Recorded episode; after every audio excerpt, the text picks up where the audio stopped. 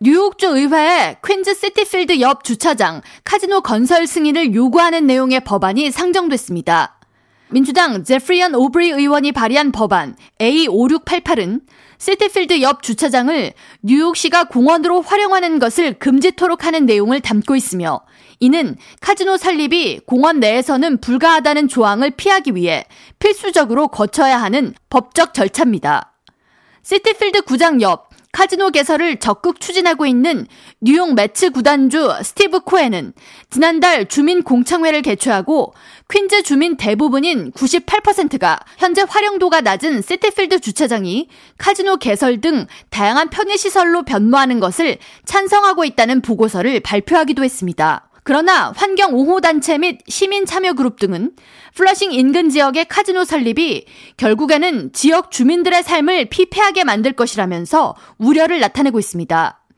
플러싱 비영리 환경단체 플러싱 베이 가디언즈 레베카 프라이어 대표는 현재 공원 일부로 지정된 시티필드 주차장 구역을 녹색 공간으로 채워서 주민들의 삶의 질을 높이는 방법도 있으나 사유재산이 될 카지노 건립만을 위해 이곳을 공원에서 제외시키려는 별도의 법안을 만드는 것은 스티브 코엔의 거대 자본을 더욱 증식시키려는 수단으로밖에 여겨지지 않는다고 해석하면서 플러싱은 거대한 카지노를 굳이 가져야 할 필요를 느끼지 못한다고 맞섰습니다.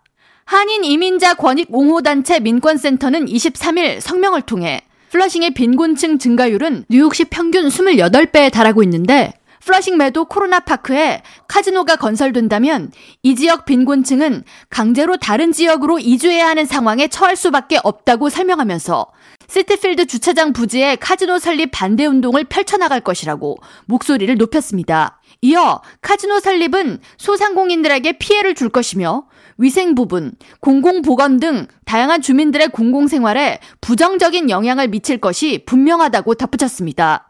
또한 카지노 건설은 저소득층 가정을 착취해 경제적 불평등을 악화시키고 막대한 이익이 카지노 소유주에게만 집중될 것이기에 불합리하다는 입장을 밝혔습니다.